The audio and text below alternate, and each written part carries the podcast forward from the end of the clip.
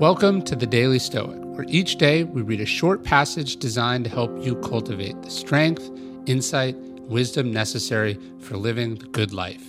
Each one of these passages is based on the 2,000 year old philosophy that has guided some of history's greatest men and women. For more, you can visit us at dailystoic.com.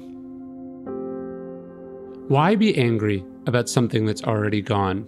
It's another mess. It's not your fault but you're dealing with it. It's another rude person representing a company you're paying money to who doesn't seem to get how this is supposed to work.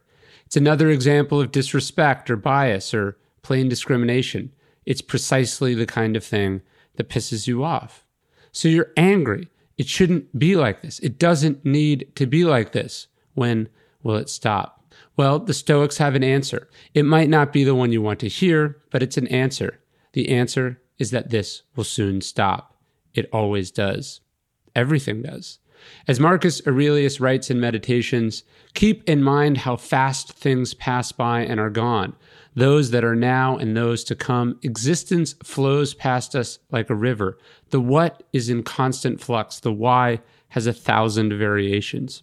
Nothing is stable, not even what's right here.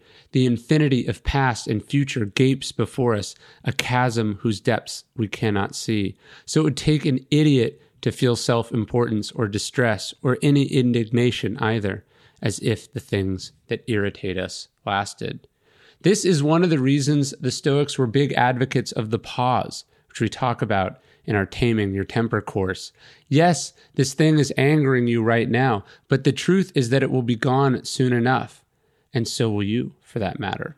Life is short. Do you want to spend it being upset? Most problems resolve themselves. Most bad news is followed eventually by good news. Most frustrations lessen with time. Use that to your advantage. Don't give them more substance and permanence than they deserve. Go with the flow.